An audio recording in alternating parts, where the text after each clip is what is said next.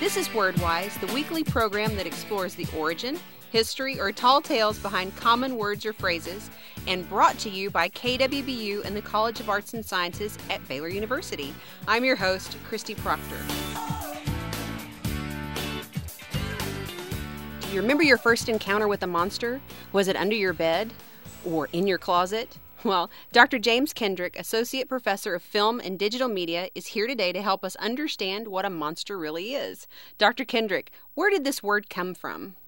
Well, there are actually two important Latin words that you have to go back to. The first is monstrum, which means an evil omen, and the other is monstro, which means to show or to point out or to indicate. Interestingly, both of these words derive from the same base, monere, which means to warn.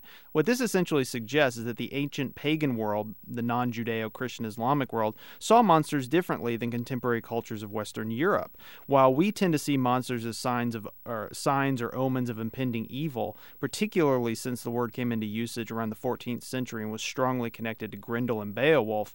There are suggestions that earlier cultures saw monsters not just as beings that frighten us, but ones that can educate us in some way, that they have something to show us, generally about ourselves, our fears, our desires, and our prejudices. Well, that makes sense. Let's consider that then, in this light, one of the most famous monsters of all Frankenstein's monster. Yeah, this is a really good example. Um, Frankenstein's monster obviously originated in the 1818 novel by Mary Shelley. Uh, it was made famous in a 1931 movie, and in both versions, the monster is physically repulsive, but his monstrousness is significantly different. In the original novel, the monster was more of a kind of pitiful, self aware creature that represented the horrors of science when that's taken too far, essentially not under social control. And this was a fear that abounded during the 19th century. Thus, the monster represents that science will create evil if it goes too far, especially if it supplants the role of God in creation.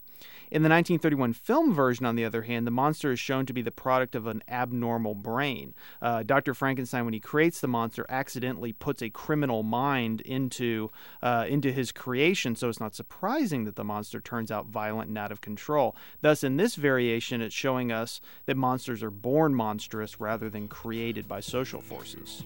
I love it. Thank you, Dr. Kendrick. Dr. James Kendrick is an associate professor of film and digital media in the College of Arts and Sciences at Baylor University. This has been WordWise, a production of KWBU FM. I'm Christy Proctor. Join us again next week.